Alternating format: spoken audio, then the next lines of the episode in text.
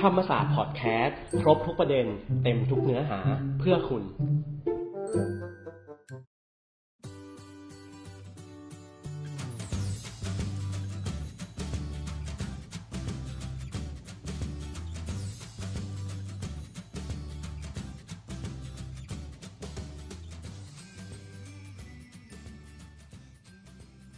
สวัสดีค่ะคุณผู้ฟัง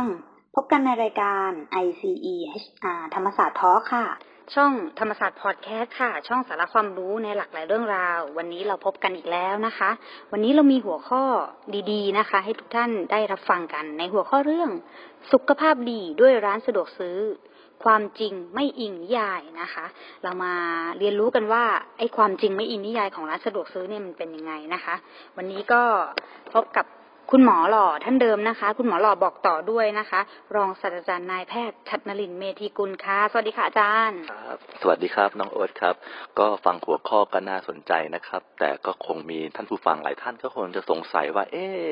แล้วสุขภาพดีที่ร้านสะดวกซื้อเนี่ยมันเป็นยังไงครับอาจารย์เพราะว่าเท่าที่ผ่านมาเนี่ยคนก็จะนึกภาพว่า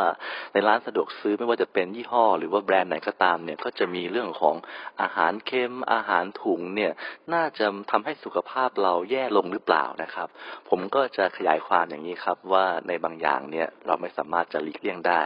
แล้วก็ร้านสะดวกซื้อเป็นสิ่งที่ผู้บริโภคหรือว่าพวกเราเนี่ยแหละคนประชาชนโดยทั่วไปก็สะดวกที่จะเข้าเพราะฉะนั้นมันเป็นวิถีชีวิตไปแล้วครับทำยังไงครับที่เราจะทำให้ร้านสะดวกซื้อเนี่ยมาช่วยให้เราสุขภาพดีได้จากนโยบายจากนิยาย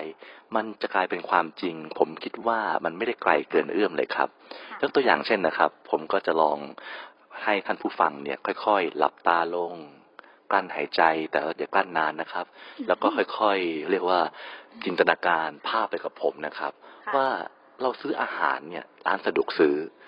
แล้วอาหารเราควรจะเลือกอย่างไรแน่นอนครับแต่ละคนก็มีวิธีการเลือกไม่เหมือนกันเพราะฉะนั้นร้านสะดวกซื้อถ้าเกิดเราสามารถที่จะมีนโยบายหรือเป็นแนวทางว่าล็อกนี้สำหรับคนที่เป็นเบาหวานให้เลือกตู้นี้ถ้าเลือกตู้นี้แล้วท่านเป็นเบาหวานเนี่ยท่านได้ส่วนลดพิเศษ 25% ถ้าท่านเป็นโรคไตห้ามกินอาหารเค็มท่านเลือกสินค้าจากตู้นี้มีใบรับรองแพทย์มาบอกว่าเป็นโรคนี้นะครับถ้าท่านมาซื้อปั๊บเนี่ยท่านได้ส่วนลดทันทีหรือในภาพรวมครับจำกัดไปเลยครับว่าร้านค้าสะดวกซื้อสินค้าข้างในต้องมีระดับของน้ำตาลไม่เกินเท่าไหร่ระดับของเกลือไม่เกินเท่าไหร่ถ้าเกินนั้นไม่อนุญาตให้ขายได้หรือถ้าจะขายได้ให้ขายเป็นเวลา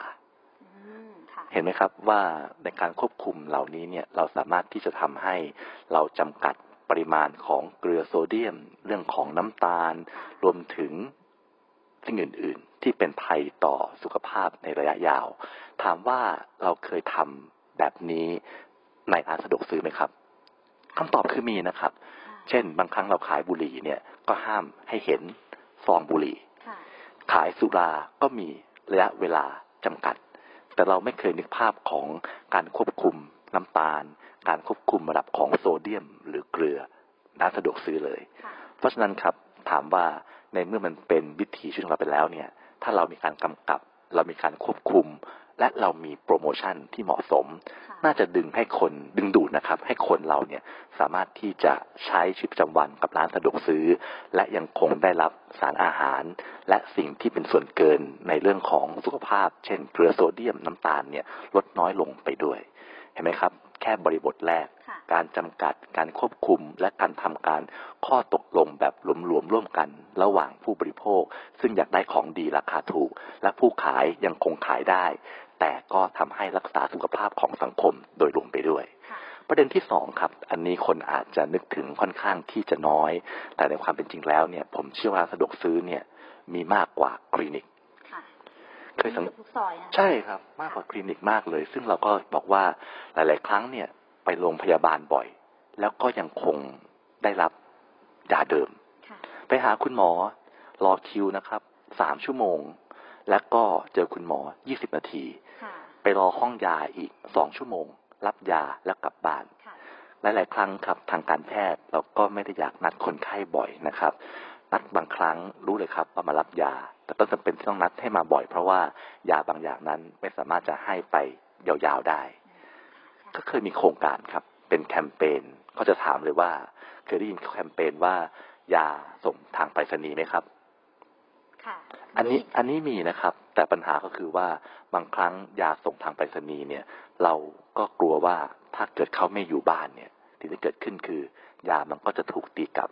มีเรื่องของการขนส่งพัสดุต่างๆที่ยาเกิดการรับผิดชำรุดเสียหายถ้าเกิดเป็นร้านสะดวกซื้อครับเหตุการณ์จะเกิดขึ้นจะเป็นอย่างนี้ครับตอนที่อยู่โรงพยาบาลเนี่ยเขาจะถามว่าต้องการที่จะมารับยาที่ร้านสะดวกซื้อสาขาไหนใกล้บ้านท่านข้อดีคืออะไรครับ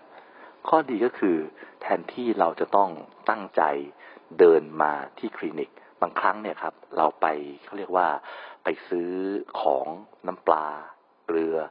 ไปซื้อข้าวสารไปซื้ออาหารสุนัขแล้วก็มี SMS เตือนมาว่ายาของคุณใกล้หมดแล้วยาของคุณเดินทางมาถึงแล้วเราก็จะมี QR Code ของเราประจำตัวผู้ป่วยแล้วก็ให้ทางผู้ที่ทำงานร้านสะดวกซื้อเนี่ยเขาสแกน QR Code เช็คว่าใช่เราไหมยาถูกต้องไหมก็ยาก็ถูกต้องแล้วคนที่เป็นผู้ป่วยก็สามารถที่จะรับยาได้โดยที่ไม่ต้องไปตีรถพิเศษเรียกค่ารถเหมือนกับบางครั้งเราบอกว่า30 บาทรักษาทุกโรคเสียค่ายา30 บาทแต่ปรากฏว่าเป็นไงครับเสียค่าเดินทางไป300ก็มีความสะดวกสบายมากขึ้นเข้าถึงยาได้มากขึ้นแต่อันนี้นะครับต้องใช้ความระมัดระวังเพราะว่าใช้ได้เฉพาะกับในคนไข้บางกลุ่มที่อาการคงที่และคุณหมอมีเจตจำนงในการจะนัดทุก3 เดือนอยู่แล้วเพียงแต่ว่าด้วยข้อจำกัดทางด้านของระบบการจัดการยาเนี่ยจำเป็นต้องให้คนไข้เนี่ยมารับบัตรนัดรับยาแต่ก็ไม่ได้เจอหมออยู่ดีนะครับในคนไข้กลุ่มนี้สามารถที่จะมารับยาที่ร้านสะดวกซื้อได้ผ่านไป2 ประเด็นครับครับประเด็นต่อไปนะครับก็คือว่าร้านสะดวกซื้อเนี่ยด้วยความมีสินค้าที่หลากหลายผมเชื่อว่ามันไม่เกี่ยวกับร้านสะดวกซื้อหรอกครับแต่มันเกี่ยวกับเรื่องของบริบทถ้าเกิดมีบางเจ้าก็จะเห็นว่าหน้าร้านสะดวกซื้อก็จะมีสุนัขนอนอยู่หน้าร้านมีอะไรครับเจ้าประจำเซเว่นมีรถเข็นขายของมันกลายเป็นชุมชนขนาดเล็กที่คนมาพบปะคนมาพบเจอถามว่าบรรยากาศเหล่านี้ใครได้ประโยชน์ครับส่วนใหญ่ก็จะเป็นพ่อค้าแม่ค้าหรือเปล่าอาจารย์พ่อค้าแม่ค้าด้วยแล้วก็คนสูงอายุเหรอคะอาจารย์คนสูงอายุร้านสะดวกซื้อก็มีเยอะเป็นแรงจูงใจที่ทำไมครับคนสูงวัยจะออกกำลังกายเดินจากหน้าบ้านในชุมชนที่คุ้นเคยก็ปลอดภัยมากขึ้นโอกาสการจะไปล้มสะดุดฝาท่อก็น้อยลงก็ได้ออกกำลังกายได้พบปะเพื่อนฝูงและก็เห็นบริบทของชุมชนสังคมลดความเบื่อหน่ายในชีวิตประจำวันของผู้สูงวัยได้ซึ่งถ้าเกิดจะพูดกันจริงๆแล้วครับมีหลายประการด้วยกันแต่3 ประการนี้ครับก็คือในแง่ของการควบคุมอาหารที่มีประโยชน์และก็การที่ทำให้ระบบสาธารณสุขเนี่ยสามารถใช้ประโยชน์จากร้านสะดวกซื้อได้รวมไปถึงการสุดท้ายสร้างบรรยากาศของชุมชนขนาดเล็กโดยผู้สูงวัยนั้นลดเรื่องของความเบื่อหน่ายและยังมีความรู้สึกว่าตัวเองนั้นยังมีพละกำลังในการไปหาซื้อของกลับจ่ายได้ไม่ต้องไปเดินทางไปหาที่จอดรถไกลๆไม่ต้องเดินทางเข็นรถเข็นอันหนักๆแค่เดินมาหน้าประตูบ้านก็สามารถที่จะสัมผัสกับสังคมได้เราต้องการคนที่อยู่ในสังคมนี้ไม่ใช่ติดบ้านไม่ใช่ติดเตียงแต่ยังเป็นคนที่ช่วยตัวเองได้เป็นอย่างดีครับมีสมาคมเล็กๆเหมือนกันนะคะอาจารย์เซเว่นบ้านเราใช่ครับผมค่ะจะเห็นได้ว่าสิ่งที่อาจารย์หมอพูดมานะคะเริ่มเป็นแนวความคิดเริ่มเป็นความจริงที่ไม่ใช่อิงนิยายแล้วนะคะเชื่อว่าในอนาคตข้างหน้านี้นะคะเราจะมีสมาคมเล็กๆของผู้สูงอายุหน้าเซเว่นซึ่งเป็นภาพที่น่ารักมากเลยนะคะก็อยากให้เกิดภาพนั้นจริงๆนะคะสำหรับวันนี้ค่ะเราก็ได้รับสาระความรู้ค่ะแล้วก็ได้มุมมองใหม่ๆจากท่านวิทยากรที่มีประสบการณ์เช่นเคยนะคะก็ขอบพระคุณท่านอาจารย์มากๆนะคะอาจารย์หมอนะคะรองศาสตราจารย์นายแพทย์ฉันนลินทร์เมธีกุลค่ะที่วันนี้มาให้ความรู้ในวันนี้นะคะครับขอบคุณครับน้องโอ๊ตครับสวัสดีครับท่านผู้ฟังครับค่ะแล้วเราพบกันใหม่ค่ะในรายการ ICEHR ธรรมศาสตร์นะคะต่อไปจะมีหัวข้ออะไรอยากให้ทุกท่านได้ติดตามนะคะเราจะพบกันอีกครั้งในทุกวันพุธและวันศุกร์ของสัปดาห์ค่ะสำหรับวันนี้สวัสดีค่ะ